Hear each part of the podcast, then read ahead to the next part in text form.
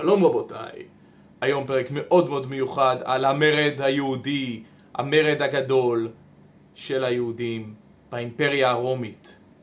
מה אין בסיפור הזה? מעטים מול רבים, סיפור של גבורה יהודית מול האימפריה הגדולה בעולם והדורסנית, האימפריה הרומית. אז יישארו איתי אחרי הפתיח ונלמד על הנושא המרתק הזה. יישארו איתי.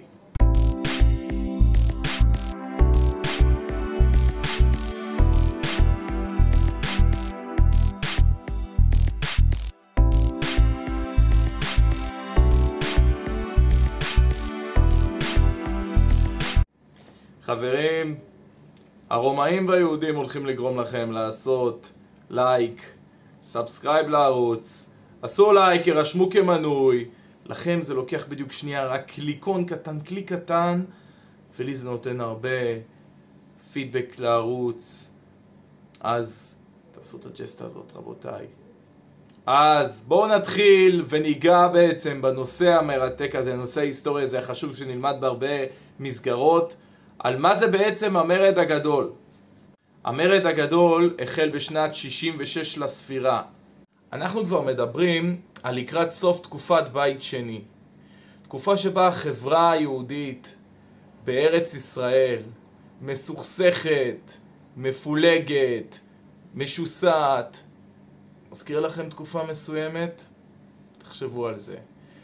בכל מקרה, תקופה של סכסוך, של פילוג, הרבה קבוצות שונות של אה, יהודים.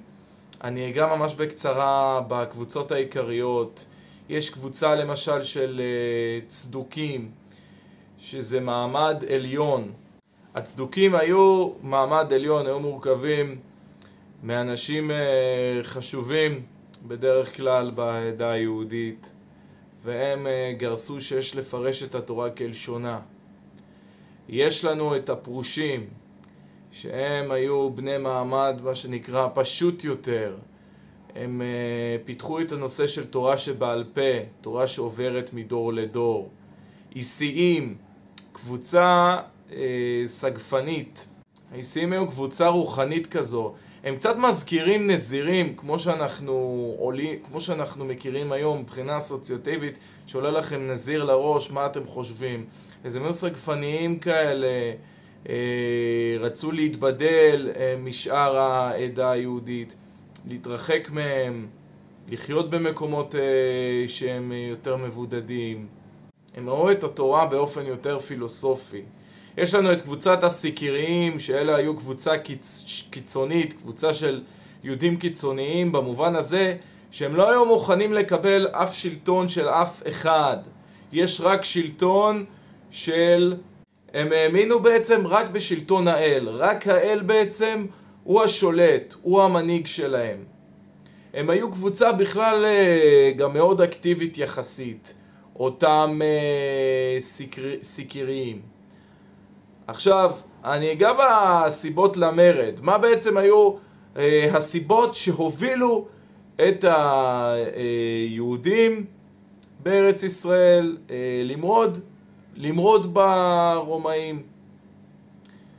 עכשיו ככה, קודם כל, באותה תקופה היה יחס אלים מאוד של השלטון הרומי.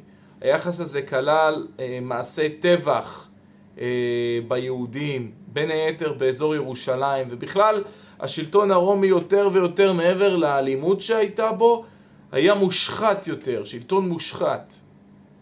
סיבה נוספת זה התחזקות הסיקריים, כמו שהזכרתי מקודם, בירושלים. למה? זה בעצם סיבה, כי הסיקריים, כמו שאמרתי, הם היו מאוד קנאים דתיים, הם לא היו מוכנים לקבל אה, אף שלטון אחר מעבר לשלטון האל, ובטח לא את השלטון הרומי. זה לא, זה לא משהו שבכלל אה, היה בדו-שיח, לא משהו נתון למשא ומתן. עוד סיבה זה מותו של המלך אגריפס הראשון. מי המלך אגריפס הראשון?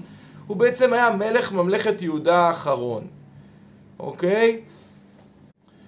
אותו מלך נפטר אה, אומנם אה, לא בשנת אה, 66 לספירה, אה, כמה שנים לפני כן, אבל המוות שלו השפיע הרבה, כי הוא היה בעצם מלך יהודי רומי. העם היהודי מאוד אהב אותו, כי הוא ניצל בעצם את היותו ממוצא יהודי כדי לעזור ליהודים בכלל באותה תקופה בארץ ישראל. מה שנקרא מלך משלנו. הרומאים כתגובה בעצם למעשה המרידות שהתחילו לתסיסה בשטח, שלחו את אספסיאנוס להיות המצביא הרומי, האיש שיהיה אחראי על אה, דיכוי המרידות. אה, הוא היה אחראי ביחד עם הבן שלו, טיטוס. באותה תקופה הייתה תוכנית של יוסף בן מתתיהו שהיה אה, מה שנקרא אלוף פיקוד הגליל באותה תקופה, מפקד אה, היהודי באזור הגליל, לבצר יישובים יהודים בגליל, יישובים שחלשו על דרכים מרכזיות ובכלל היו, היו מוקד בעצם להתקפות רומיות ואותם יישובים יהודים גם חלשו על אה, שטחים שולטים אה, שטחים טופוגרפיים גבוהים, לדוגמה יודפת, שם היה אה, קרב גדול ואנחנו הפסדנו את הקרב הזה לצערי. היישוב היה בנוי בצורה של כ-400 מטר מעל הים, בצורה כזו של תל. עד היום אגב, כדאי לכם לבקר ביישוב יודפת, יש שם תל יודפת ובכלל שם גילו את העתיקות של הקרב.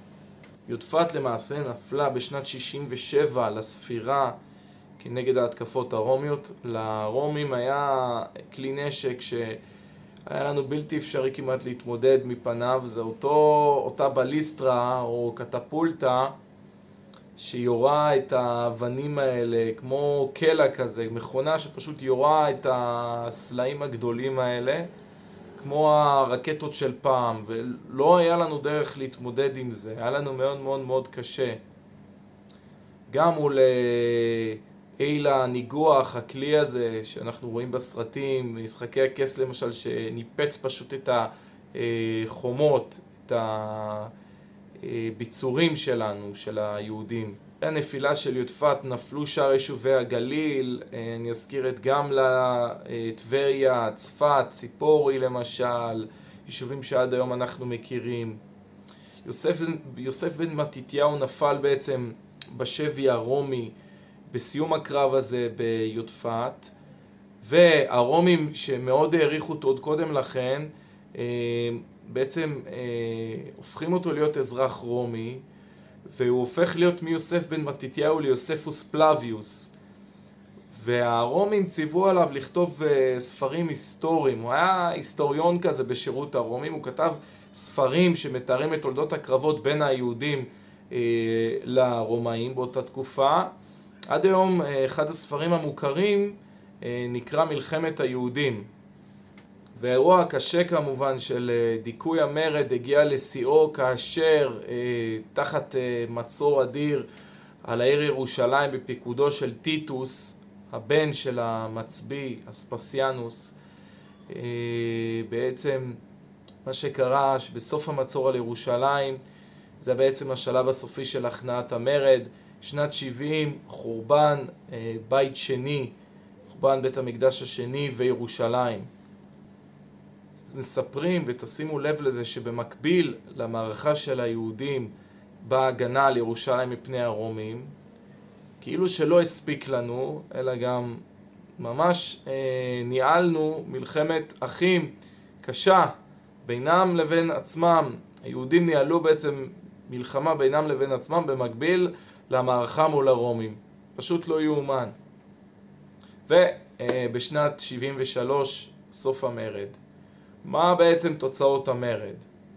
אז אחד זה כמובן אה, היעלמות ושקיעתה של אה, אה, ממלכת יהודה שהפכה להיות שטח צבאי רומי.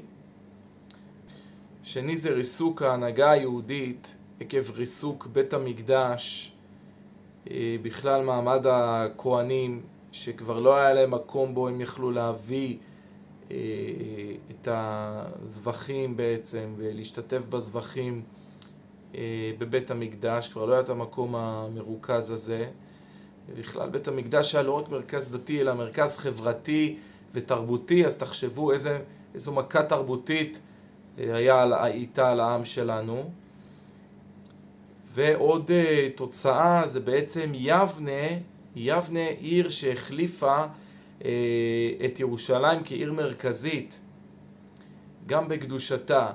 באיזשהו שלב גם הפילוג נרגע והפסיק, וביבנה ההנהגה היהודית ישבה שם. Uh, ובעצם ההנהגה היהודית uh, הייתה בצורה של סנהדרין. מה זה סנהדרין? זה בעצם בית דין של 71 דיינים. וההנהגה היהודית הייתה מורכבת אה, מהם, מהסנהדרין. באמת שאלה לסיום, תשאלו את עצמכם מה קרה אז ומה קורה היום. עד כמה אנחנו כחברה, שמה לעשות, אנחנו לא בתקופה של בדיוק שיא הייחוד בינינו לבין עצמנו, מה קורה כשאנחנו כל כך לא מקבלים את האחר מכל הבחינות?